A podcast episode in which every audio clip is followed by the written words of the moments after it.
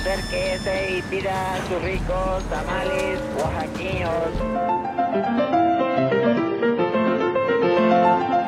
¿Quién dijo que la historia de México no podía contarse de forma entretenida?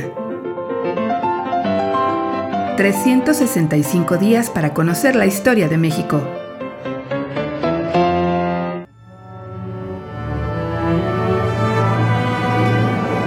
Martes.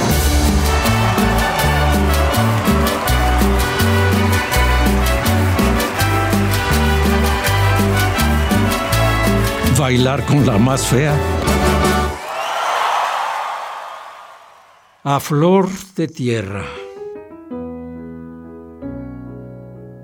La nota señalaba, entréguese al portador el cadáver de don Gustavo A. Madero. Era el 19 de febrero de 1913 y nadie sabía dónde había quedado el cuerpo. Luis Aguirre Benavides, su secretario y amigo, se dio a la tarea de encontrarlo ante la parálisis en que cayó la familia Madero.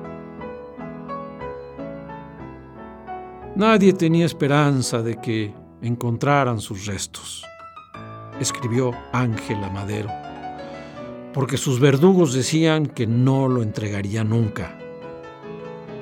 Ay, me quitaba el sueño ese solo pensamiento. Imaginarme que estaría ahí, no más, en la misma ciudadela, profanados por las pisadas de tanto infame. En los siguientes dos días, Luis Aguirre Benavides realizó sus gestiones en distintas dependencias del gobierno huertista, pero todo fue inútil. Al cadáver de Gustavo, literalmente, se lo había tragado la tierra. Estaba por abandonar su tarea cuando le informaron que el cuerpo de Gustavo había sido encontrado casi a flor de tierra en la ciudadela y enviado a la morgue del Panteón de Dolores. Luis se trasladó al cementerio para reconocer el cadáver. Mi primera impresión al verlo, escribió Luis Aguirre Benavides, fue pues, que no, no era don Gustavo. Pero examinando sus ropas, su ojo y otros detalles nos convencimos de que sí era. Observé que tenía los zapatos a medio poner y lo hice notar al encargado del panteón, quien nos informó que la noche anterior unos sepultureros lo habían despojado de dichas prendas y que él, al notarlo, les había exigido que los devolvieran, pero como los pies, a consecuencia de la descomposición, ya se habían hinchado, pues ya no pudieron ponérselos. También busqué detrás de la solapa de su saco un fistol de brillante que usaba en su corbata y que en los días de la decena trágica se lo había puesto. No lo encontré y se lo hice notar al encargado del panteón.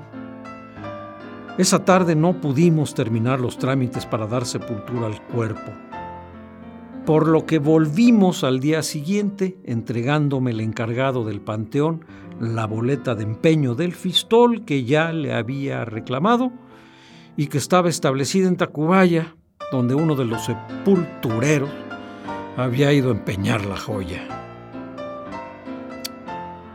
Y así pues, don Gustavo Madero fue sepultado la mañana del 22 de febrero de 1913.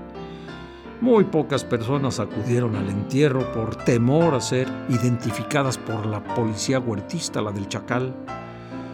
Ese mismo día por la noche, su hermano Francisco y José María Pino Suárez, fíjense ustedes, ese mismo día por la noche, fueron asesinados a espaldas de la penitenciaría de Locumberri. Bailar con la más fea.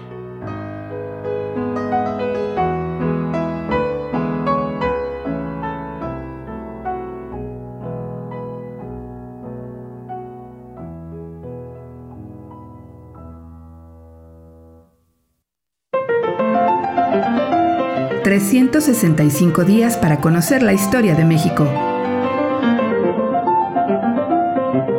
Esta es una producción de Radio Universidad de Guanajuato y la Dirección de Extensión Cultural en voz del Teatro Universitario. Serie basada en el texto de Alejandro Rosas, 365 días para conocer la historia de México.